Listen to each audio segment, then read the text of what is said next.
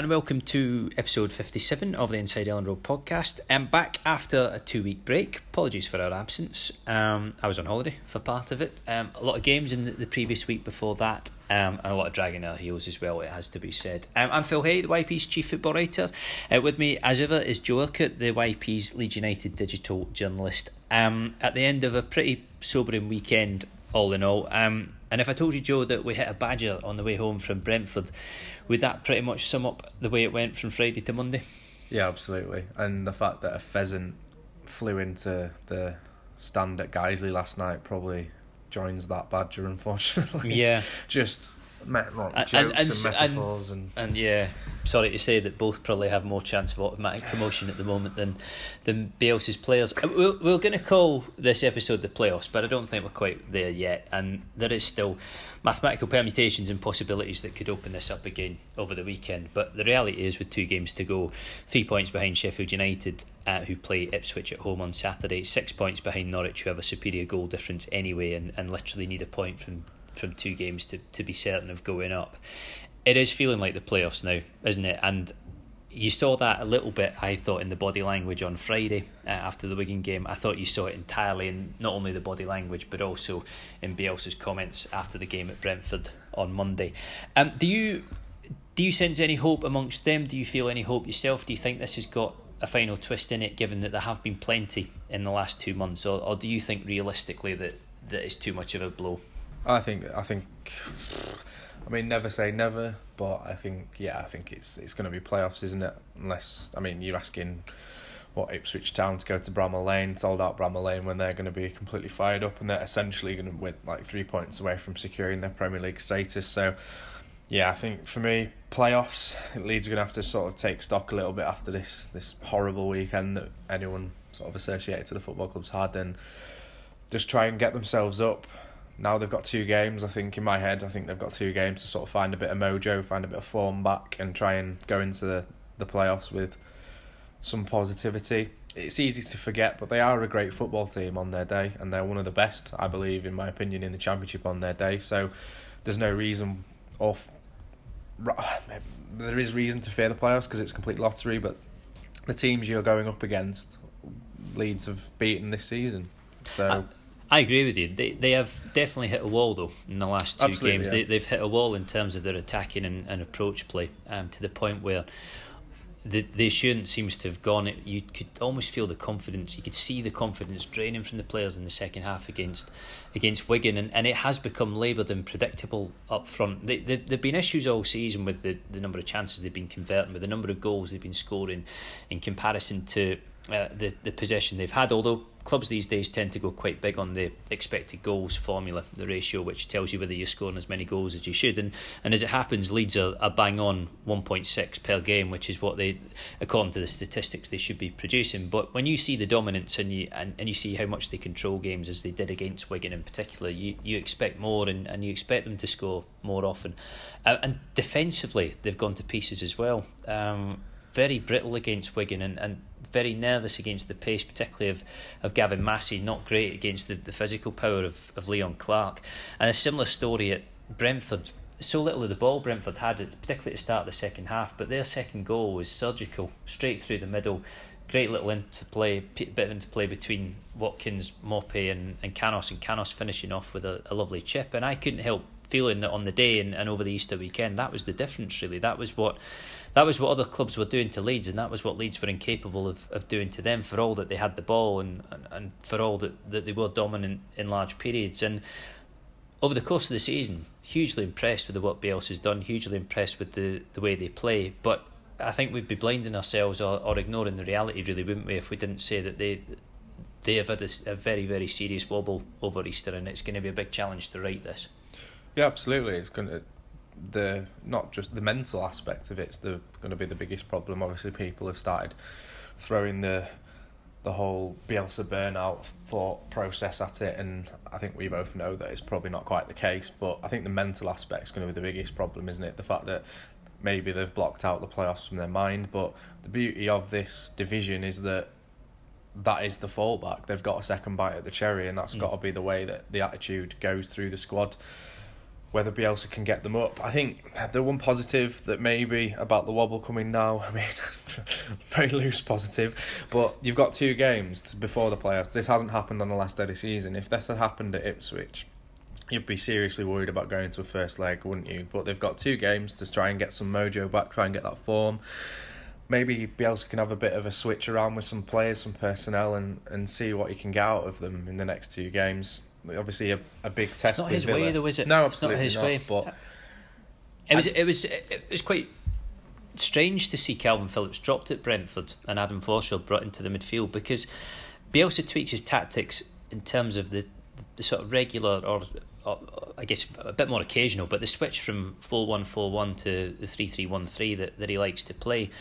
But usually with the same players and very rarely with, with changes in personnel. This season, really, he's he took Saiz out of the team. He wanted to take Peacock Farrell out of the team earlier, and, and then did when Kiko Casilla came in from Real Madrid. And Adam Forshaw in for Phillips on on Easter Monday was a, a really rare example of a time when Bielsa has, has looked to different players as opposed to tactical changes um, or, or changes of system um, to to switch things around and, and to negate the, the opposition. It it is all about the tactics for him, isn't it? I was thinking about this earlier earlier in the week. He, individual players don't seem to matter to him too much. I, th- I think it's valuable to him, obviously, if he has somebody like Pablo Hernandez in the squad because Hernandez comes up with goals and assists and is constantly good. But I think in Bielsa's head, and the reason he blames himself so much for poor results, even when you think that, that really the, the blame should lie with the players, is because he thinks that his tactics should be clever enough and good enough to work regardless. If he's got players in his squad that he believes in, regardless of who they are and regardless of their names and whether they're superstars or not, if he thinks that they're skilled enough and trained enough to play in the positions, he's happy and content. And it, it, it, he pretty much puts everything on him. He puts everything in on his tactics. And it, it was strange because against Wigan and, and against Brentford, they were games where the process just didn't work for him, and they were games where actually you really did need one player to come up with something very, very special at key moments when, when Leeds were desperate for something, and and it hasn't happened, and it does leave them backed into a corner now, and, and really. Unless something spectacular goes on this weekend, two weeks to clear their heads before it, it gets serious again. Yeah, well, I think we all know, aren't they? They're cogs in the machine, aren't they? That, that's that's how Bielsa views them. It doesn't matter what your your stat, standing is in the squad, as we saw last night. Obviously, Kalvin Phillips going from Brentford straight into the under twenty threes, which was I don't I don't know if it was surprising because we've seen Bielsa do this all season, but maybe the timing of because obviously there's a big game coming up at the weekend. We're not sure whether it'll go for Forshaw or Phillips again. Kind of leans towards going with Forshaw again, doesn't it, against Villa? So another strange move, I guess you'd maybe say, because it's also a bit unfair on the lads that have got the under 23s to the Premier League Cup semi final in my eyes. But yeah, hey ho, I think, that is, no, I think, is what it is. I think that's a, a fair point. Um, it would be interesting with Phillips against Villa because the explanation for leaving him out against Brentford, and, and I thought it was a big call and a strange call, mm. was that Brentford play with a, a front a front three of Canos and Watkins out wide and Maupay, who, who really was excellent on Monday, and I thought a total contrast to the way Patrick Bamford played. Um, Maupay on his own up front, and, and they don't really have a, a number 10 as such. They don't really have too much in the way of central attacking midfielders who, who cause damage in that area. And he felt that Forshaw, a bit more mobile, more dynamic, was the word he used. Um, although I'm, I'm not sure I, I totally agree with that, but we'd be better at covering um, the covering out wide. We'd be better at getting across the pitch to make sure that Brentford didn't attack where, where they were strong. Be totally different against Villa because you've got they play with one up front, but you've got Grealish in the centre, you've got John McGinn in the centre, both of them very mobile, very rangy, and, and are going to cause problems. So you would think that Phillips would, would come back into the team. Um, it, it clearly didn't work particularly well at Brentford, and on that basis alone, there's a there's an argument for it. And I don't know, you, you Bielsa just goes with, with his way of thinking, and we we said right from the start that there was never any point in arguing with or telling him he was wrong or arguing with what he was doing because he sticks to the program and he and, and he goes with it. And but it does seem strange that in literally the last fortnight of the season, you've got somebody like Phillips getting 45 minutes with the 23s. It's, it's, how Bielsa likes to keep them keep them sharp, keep them fresh. But there are so few games to go that you would have thought it would have been a case of batten down the hatches, keep everybody together, um, and and let it roll. Um, and instead, you had Brady involved, you had others involved, you had Izzy Brown, who I'm convinced now is, is not going to play again. There just seems to be no no sign of, of him coming back in. And I mean, somebody was telling me that they they were hammered in training before the Sheffield Wednesday game, which actually was one of their best performances. You know, really, really worked hard in the build up to that, and no sign of any let off, no thought that it's been a long season and you maybe just need to sort of soften things a bit, maybe just take it take it a little bit easy on the players. He's he's going with his way. Um, I respect him a lot for that, and I think there's something to be said for committing to what you think is is the right plan. But I think the big challenge for him now, having proven that he is clearly an excellent coach, exceptional coach. He's clearly tactically very clever, and very astute. Is how much of a motivator he is at at a time when things suddenly feel a little desperate, and at a time when you have not much in the way of days or weeks to right the ship again and, and get everybody together. Yeah, well, I think that's going to be the the difficult thing, isn't it? I think we've seen I mean, we saw him on the pitch after Brentford, didn't we? Shaking all the players' hands. Obviously, Pablo was in tears, bless him, as I'm sure some some fans were elsewhere. But which tells you that the players in Bielsa think it's gone, don't they? They they they evidently know enough football to think that second place is not happening. Yeah, but you just worry about the mental impact of that, don't you? Going into what the playoffs with, which if if you're lucky enough to get to final, is three huge games and but that's what I'm saying about the two game aspect of the having that two games buffer, sort of even two weeks in, in, sort of that mental aspect of getting over that and getting yourself back up for those three potential three games. I think it's going to have to come from within. Looking at the squad, I think someone maybe Cooper because he's the captain. We've seen him show it. Obviously, Bielsa's lauded his his captain skills. I think someone's going to have to get them all together and just try and rally the troops almost again. I think if you get someone like Derby in the playoffs, maybe that'll get a bit of a siege mentality again after the whole Spygate saga. But something's gonna have to spark the fire, isn't it? Again, and whether Bielsa's that man, who knows? Hope hopefully he is. But looking at it from the outside, looking in, like you say, it doesn't look like maybe he's that kind of coach. It's possibly the one area where Sheffield United have the advantage with, with Chris Wilder. He is a, a kind of natural motivator. Uh, he's also been with this squad when they've done it before, albeit in a lower division. But you would think that at the very least they would they would feel confident of finishing off finishing it off this season on the basis that they have already in a you know in a previous division and previous season, but with the same manager and with, with a lot of the same players. I'm sure also a lot of people will be saying, well, they're playing for Leeds United. You've got a chance to get to the Premier League.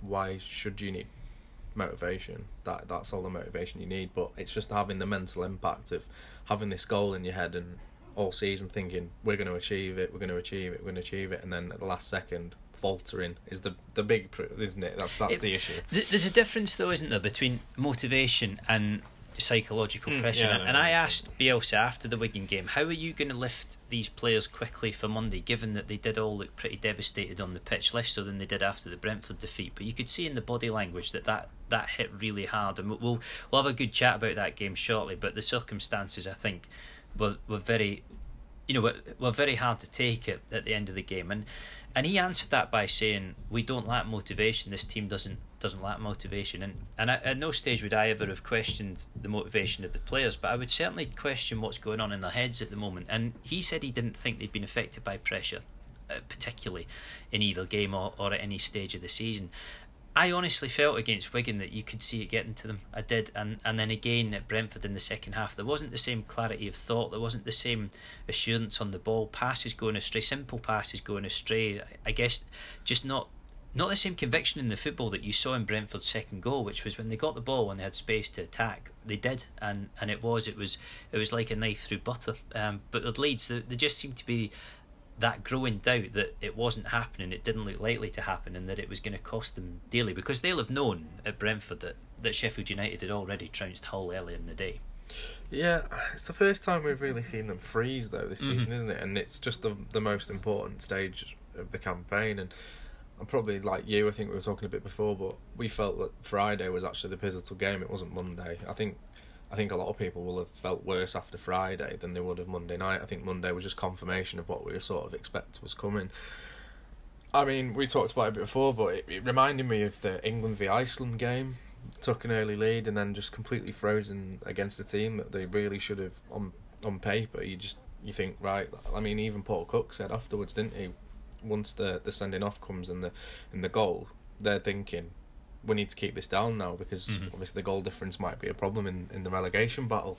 As it turns out, an hour later he's celebrating a win. So it's quite remarkable. Just the the hallmarks of that England game sort of came came out in that Leeds game. I felt just the freezing of pressure in, in that in that situation. Just almost forgetting how to play football. Hernandez has been has carried this team at times this season, completely frozen. If you don't have him, someone else needs to step up. But there's just so many off days and so many so many that didn't want to want to take responsibility of just having a shot at the end and just a lot of breakdown in communication. And Alioski passed the ball what three, four times out of play towards the end. Well, I think that last one in injury time, that pass towards Harrison, which went straight out over the goal line, it got to the point where it felt as if Alioski didn't want to shoot because the crowd mm. were, were sick of seeing the ball going into the south stand, didn't particularly want to cross because nobody was hitting hitting the Leeds player, and then by the end was struggling to, to pass the ball confidently as well. Um, a good comparison with the England game. It was very much like that, and very much a, a, game where you're thinking somebody needs to do something here, otherwise this just isn't going to happen. And I think the one it made me, the game it made me think of was Wolves at home in, in the Gary Monk season, Easter Monday. And it has to be said that Easter is generally speaking not a great time for Leeds. I've seen an awful lot of seasons, Simon Grayson's year in the Championship, um, Gary Monk's as well, go go sour and go south over Easter. The the one. The, sort of different case being the season when Leeds went up from League One, where they won away um, at Yeovil on Easter Monday in, in a game that they desperately needed to win after I think it was four straight defeats. It was it really was coming apart at the seams at that point, and, and Richard Naylor scored twice down there. But Easter's not generally been a good time for them, and, and Wolves at home when Monk was manager, that was another day where everybody seemed to freeze, everybody seemed to struggle to do the basics because it, it felt as if it was getting into their heads that they were that close that they that they had a chance, um, a real chance then to, to get into the playoffs, and suddenly it, it all went you know all fell apart. I mean, the, it's hard to hard to sort of remember this now, but Wigan obviously lost keeper to a red card after yeah. 40 minutes, and Hernandez missed the penalty. Um, and there's a definite issue, I think, with who is taking penalties when Kemar Roofe is not on the pitch because nobody seems to have an, an awful lot of confidence about about sticking them away, and it does seem to be decided by committee under a head coach who who has virtually everything else, you know, down to a T nailed down about what's going to happen, how it's going to happen, when it's going to happen. With penalties, it's a it's a bit more of a free for all. But Bam- Patrick Bamford scores after 17 minutes, and we were like Paul Cook. Really, you you thought, well, actually, this this is a really good opportunity to claw back a bit of goal difference on Sheffield United. And what happened? Yeah, well, what happened? What, what did was happen? do you think the key? Do you think the key issue in that game was that the players were too casual in the first half at 1 0 up? Were the players too casual and not decisive enough at a stage where they could really have got at Wigan and killed them the off? only time they could have added to their lead, I thought, was that Roberts volley that was headed away off the line. Was it yeah. Kal Naismith, I think, headed away? That was the only thing I can think of where you thought that if that goes in, maybe that completely kills the game. And to be honest, at one 0 it should have the game should have been killed anyway. But they were very sort of I don't know what the word is, but just passive maybe and you know usually you're thinking Bielsa team in the final third clinical sort of precision passing but they're just so passive and it was almost like they thought it doesn't really matter if we get a second because we've won this game. And or it doesn't really matter if we get one quickly because it'll come eventually.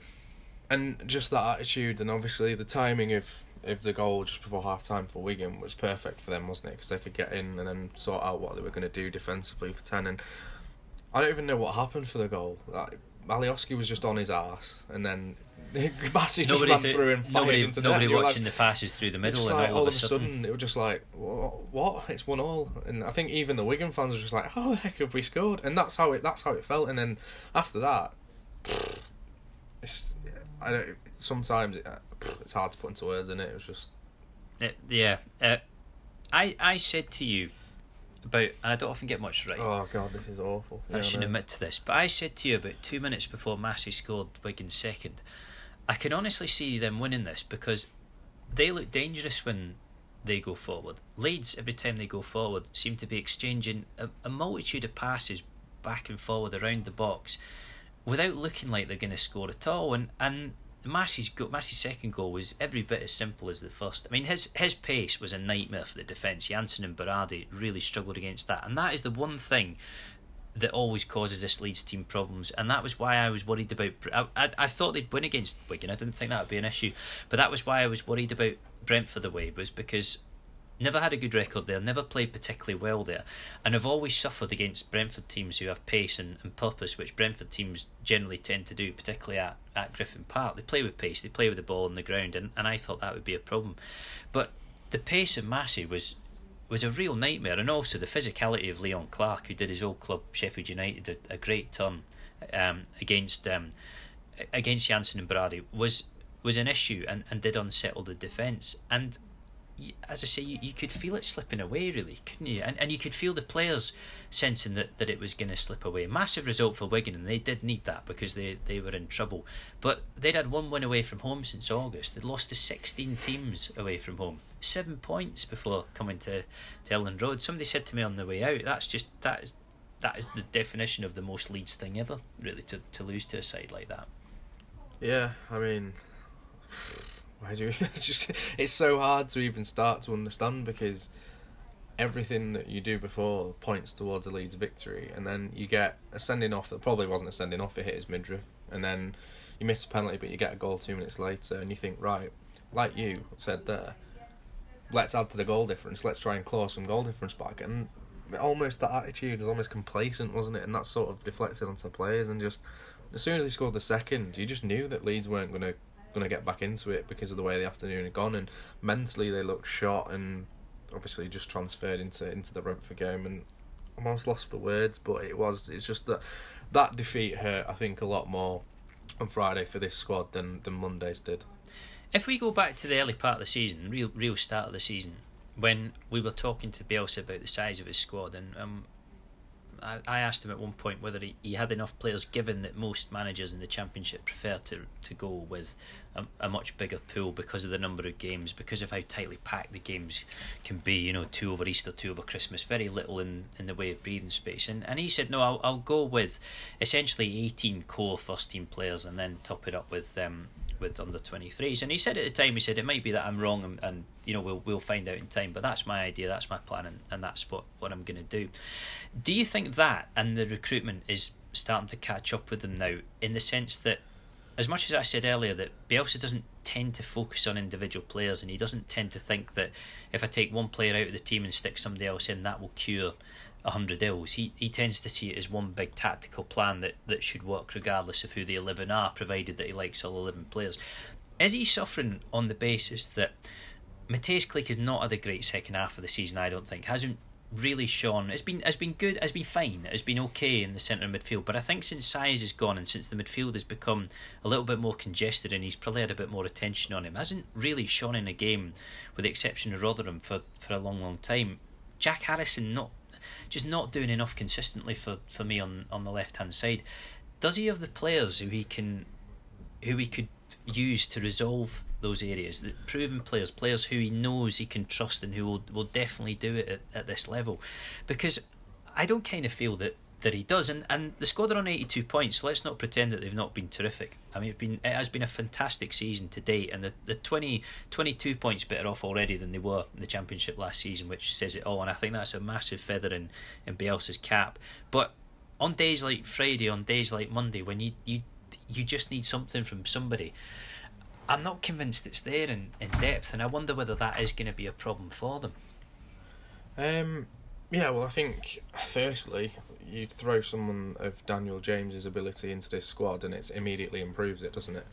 I think it potentially improves it. I mean, you, you, it's all hypothetical, isn't it? No, but, um, but, but I think he has the pace and he has the craft that has been missing. I mean, that was that was completely that was a really unlucky saga, that wasn't it? Obviously, Huw Jenkins took it upon himself, but I think it's a mixture. I think if you added someone of his quality in January, but also I think the drop off in form of too many players in the second half of the season. I mean, even to the extent of Jack Clarke, who was understandably lost a bit of form coming off the bench after his collapse at Middlesbrough.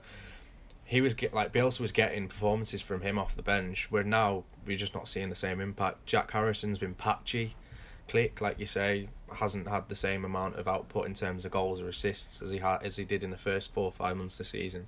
I think it's just a collective drop in form from too many players, but whether that's whether they were playing above and beyond themselves in the first half of the season, I'm not sure, or whether it's just they've been found out a little bit by teams. Well, he, he almost said that, didn't he, at Brentford? He said afterwards, you know, that we, were, we were talking about the pressure and whether the pressure had got to them, and he said, no, on the contrary, I think I think they've dealt with the pressure really well because they've hidden they've hidden a lot of limits. They've hidden he said they've hidden massive limits, which seemed to be his way of saying they have overachieved considering the, the way they played last season, considering who they are, I guess the, the ability that, that he, the sort of raw ability that he actually has in the squad, he, he felt that they've punched above their weight. And I think if you if you're going to be objective about this, you have to agree. I mean, we all said we predicted at the start of the season, didn't we? We thought they would finish ninth or tenth because we hadn't seen enough in the way of changes to the squad, to a squad that had really struggled to, to be in the mix last season, and he's confounded that by by taking them very very close to finishing second and and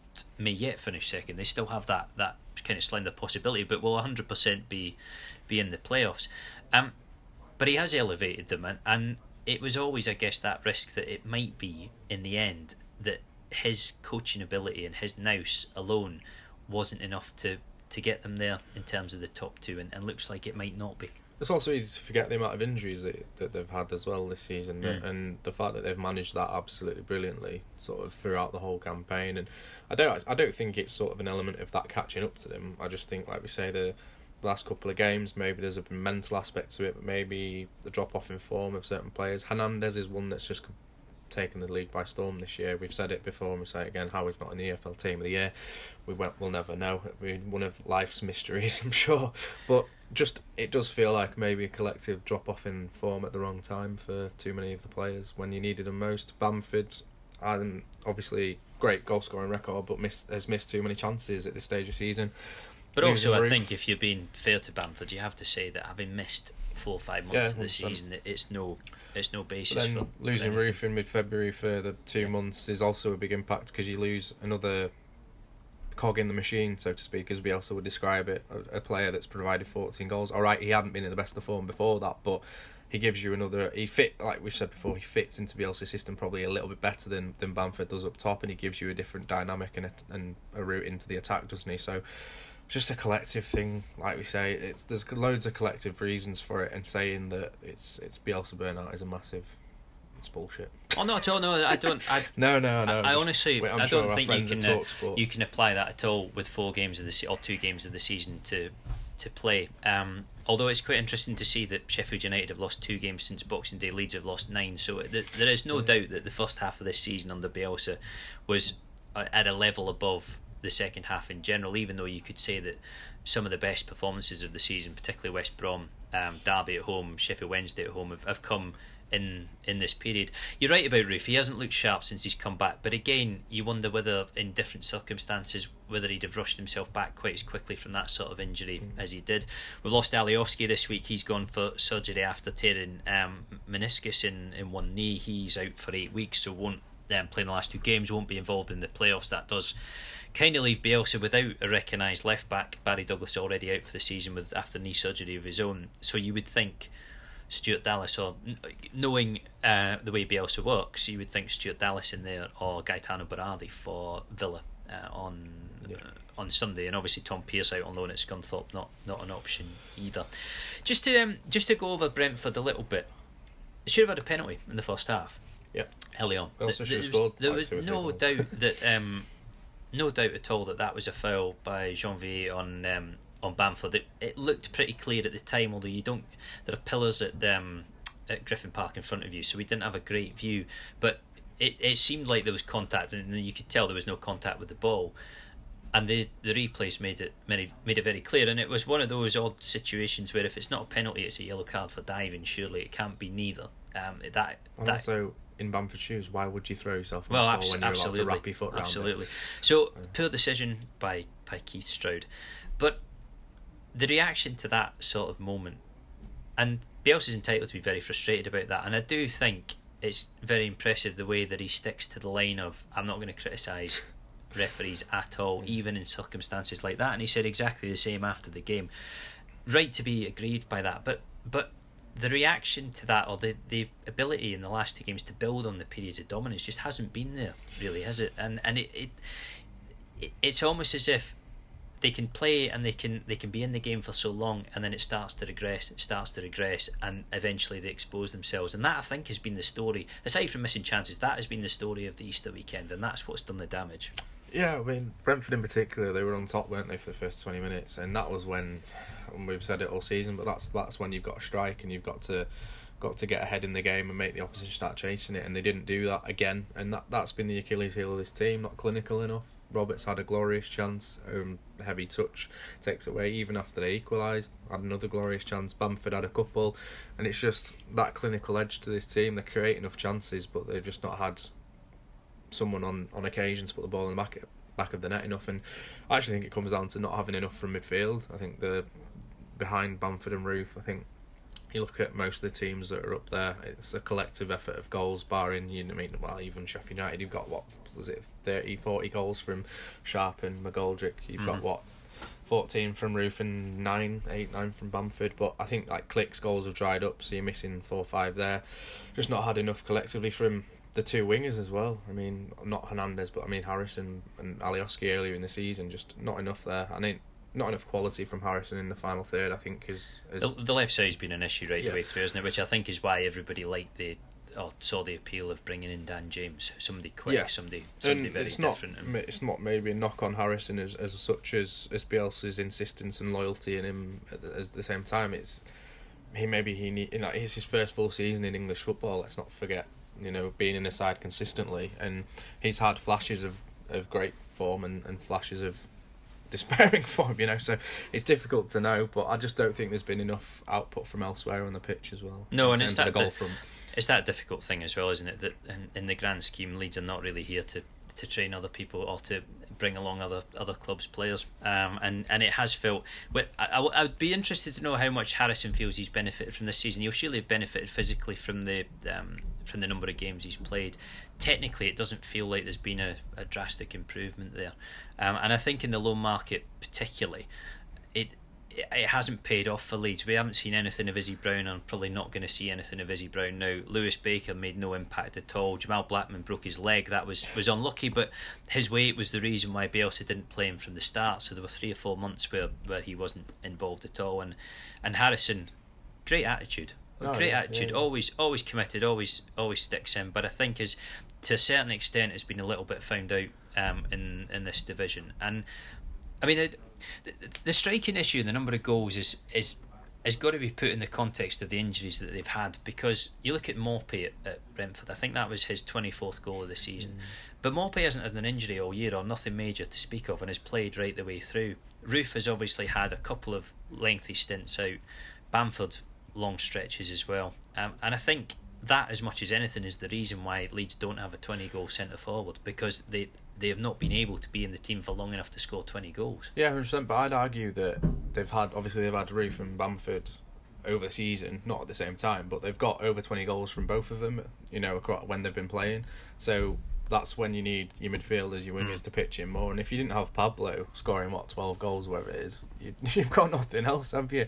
And that's been the problem obviously Klich scored what five six goals by the mid of mid September and just not the same output in the last six six seven months and that that's been the problem. I think pitching in from elsewhere has, has been the biggest issue in my opinion. I think Roberts maybe could have had a few more you know Harrison we talk about that. Alioski when he was uh, the forward and but when you're relying on basically your striker that's coming back from injury and, and Hernandez and that's it to create a bit of spark in front of goal then I think that's just the Achilles heel, and it has been all season. It's important to say, really, that these deficiencies all relate to the top two as it stands. They, well, don't, I mean, the, the goal scoring is miles beyond what it was podcast, last season. It? it is, I know, it is. If you smashed your phone already, um, send us your repair bills. But hey, send it to we've we've been relegated to the fourth floor in this building, so send it to the fifth floor, please, and, um, and somebody will somebody will pick it up. But no, I mean the, the, goal scoring is miles beyond what it was last season. As I said earlier, the points tally is um, vastly improved. The, the the defensive record is better, and the truth is that at the start of the season, people would have been happy with qualifying for the playoffs. Nobody has qualified for the playoffs um, in the championship United since Blackwell in 2006. I mean, it's it's not quite a generation ago, but it's you know it's there are there are, there are supporters who will be going to Elland Road now who want Born when Blackwell was doing that. So it, it's been a long, long time since anybody's put them in this position. It's the best season in terms of points since Wilkinson in, in 1990 um, in this league. So it has been it has been a, a massive, massive step forward. But I don't think any of us have contemplated the playoffs at all. I think I said to you about three weeks ago mentally, I haven't given any thought to it because not because it didn't feel like it was a possibility, but because it hasn't felt like it was coming. It felt like Leeds have always, even the, the weeks where they've kind of slipped behind Sheffield United, it hasn't taken long to get back in front of them. It's always kind of been there. It's always been kind of there for the taking, and particularly after the Sheffield Wednesday game, and the fact that Blades had conceded in the 95th minute to Millwall. Billy Sharp had been injured, Chris Basham had been injured, John Egan had been sent off. It felt like it. It it felt potentially pivotal, and it's absolutely incredible that two weeks on, not even two weeks on, we're talking about being three points behind Sheffield United and potentially out of it by by Sunday morning. Um, and I think that's where the the frustration's coming from, isn't it? That you you're starting to ask now, are there things they could have done that would have just got them across across the line, or actually? Have Norwich and Sheffield United just been so durable and so good themselves that, that they deserve to be where they are? And quite honestly, they do. Yeah, I think you look at their form in the second half of the season. You said there Sheffield United lost twice. That you know that's phenomenal run from Christmas, isn't it? Under Chris Wilder, and you know if you if you producing that those results consistently, you deserve to be in the top two. I think what you just said there about the not being prepared mentally from a fan aspect and a, and a reporting aspect. Imagine how the players are feeling. Absolutely. That's that's the issue, isn't it? That's going to come from this is mentally how they prepare for the playoffs. But like I say, the two games they've got coming need to just press reset now and, and, and go in with an attitude. They've played well enough and they've played. They've earned the right for this second bite at the cherry, and that's the, that's the, got to be the attitude of, of of the players now. And the only the only thing you worry about is someone like Villa or Derby or Bristol City, whoever sneaks in there, is going to have a very different attitude towards those these playoff games than than Leeds are that have dropped out from the top two, aren't they? But there are still clubs in there who are going to be under pressure. I mean, Villa, yeah. the budgetary problems at Villa are, are no secret. Um, West Brom are pretty much operating on a Premier League budget and are, are not going to be able to do that forever um, if they stick around in this league for too long. Um, and one of those two is not going to make it. Derby I mean, a lot of reports recently about Mel Morris trying to sell up because he's thrown so much money at this over so many seasons that he can no longer do it, and presumably there are some major FFP um, FFP issues down there as well. So I don't think Leeds are the only team under pressure. I just always feel that in the playoffs, and particularly in the Championship playoffs, all the pressure, or most of the pressure, is going to come on to Leeds because they're the club who haven't been promoted for 15 years. They're this, they're this huge side who just cannot get it together, cannot quite get over the line, cannot get themselves, you know, out of this division that they've been stuck in for so long. They're, they're probably the club, you know, all things being equal, who, who want it most and and kind of kind of need it most really. And it's a it's a high pressure scenario. It, it really is. Um, and and we'll we'll certainly find that if if that's the way it goes. Can you can you see Ipswich stopping Sheffield United on Saturday? Honestly, no.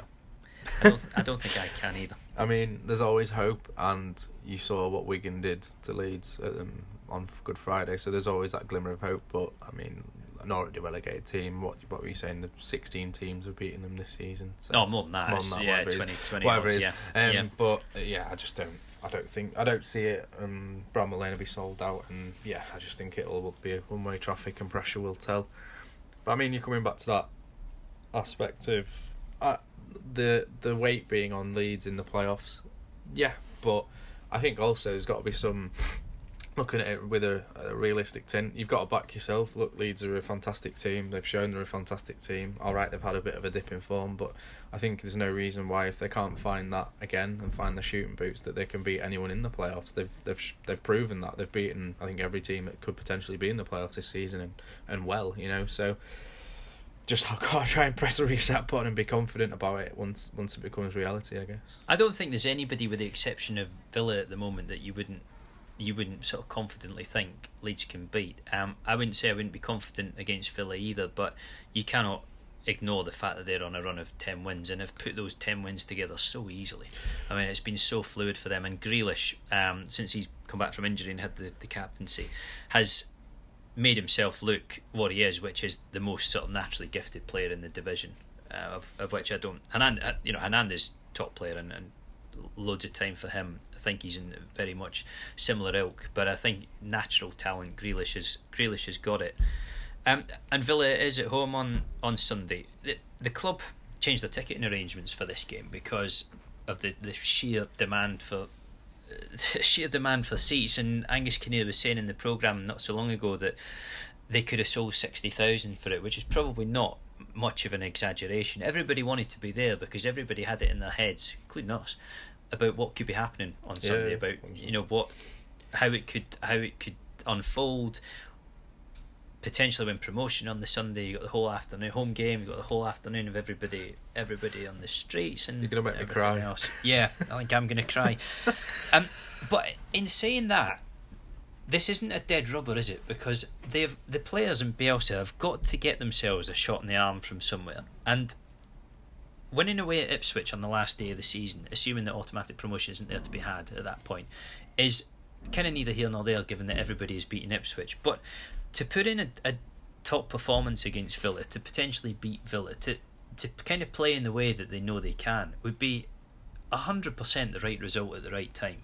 Regardless of whether they can, even if it's done and dusted on Saturday, they've got to play well Sunday. I think to just to get back on the horse and get going again. Yeah, and it's a chance to reunite the feeling with the fans, isn't it, in front of a sold out Elland Road. Um, I think getting that mentality back and saying, look, this season isn't over. We've had a blow to the stomach, but let's come out fighting. And I think you know if they put in a performance against Villa, then maybe it'll start to, to make the doubters believe again. I think that that's that's the thing, isn't it? Lots lots of people have written them off already now. Because they just think, ah, well, they're going to crash into playoffs and burn after these few results. But again, like we've said in the podcast already, these two games, they need to find some form and find that mojo back and then take some momentum of what they can into the playoffs and, and that's what it's got to be viewed as if if it's gone by Sunday morning. It's still there though, isn't it? It's still there. 100% and like we say, funny things happen, but it's just the realistic aspect of it that eats away. He just knows that I think Sheffield United will, will do the business. It was quite sad um, sitting on Friday listening to Bielsa saying he he's never really got involved in talking about promotion, and I think the fact that he has in the last couple of games tells you that he he knows that the right that this is the crunch point now, and he knows that that automatic in particular is is pretty much slipped away, um, barring something spectacular happening. But it was quite sad sitting and sitting listening to him say, as you expect him to, that if if we don't get promoted this season, then nobody will remember this season.